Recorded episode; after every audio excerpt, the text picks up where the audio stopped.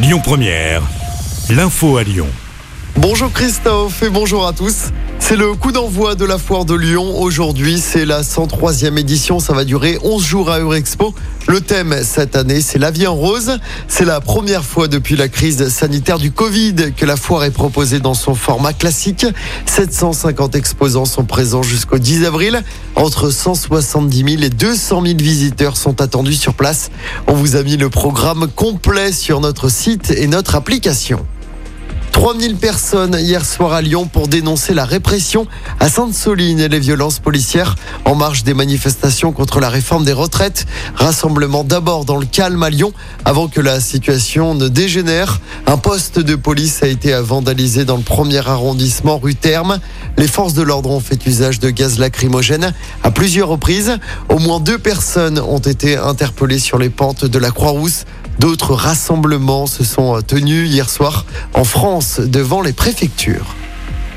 Dans l'actualité également, la région demande à la SNCF de rembourser ses abonnés TER pour le mois de mars. La demande a été faite hier par Laurent Vauquier, président de la région.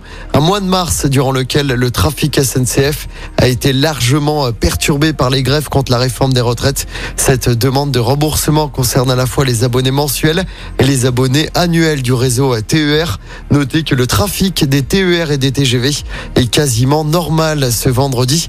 En revanche, des perturbations à l'aéroport de Lyon-Saint-Exupéry aujourd'hui. Les vols sont réduits de 25% à cause de la grève. En football, c'est malheureusement terminé pour les filles de l'OL en Ligue des Champions. Tenantes du titre, elles sont éliminées dès les quarts de finale. Élimination au tir au but face à Chelsea hier soir. L'OL était pourtant virtuellement qualifiée alors qu'elle menait 2-0 avant que les Anglaises n'égalisent sur penalty dans les toutes dernières secondes des prolongations. Le PSG a également été éliminé hier soir de la Ligue des Champions.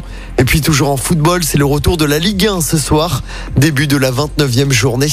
Marseille reçoit Montpellier à 21h au Vélodrome. Je rappelle que l'OL se déplacera dimanche soir à Paris avec forcément pour les Gones la demi-finale de Coupe de France contre Nantes dans toutes les têtes. Euh, c'est mercredi prochain à la Beaujoire. Et puis en basket, nouveau match de Coupe d'Europe pour l'Asvel ce soir. Les Villeurbanais accueillent l'Étoile Rouge de Belgrade à l'Astrobal. Le club Villeurbanais dernier de la compétition. Coup d'envoi de ce match à 21h. Écoutez votre radio Lyon Première en direct sur l'application Lyon Première, lyonpremière.fr et bien sûr à Lyon sur 90.2 FM et en DAB+. Lyon Première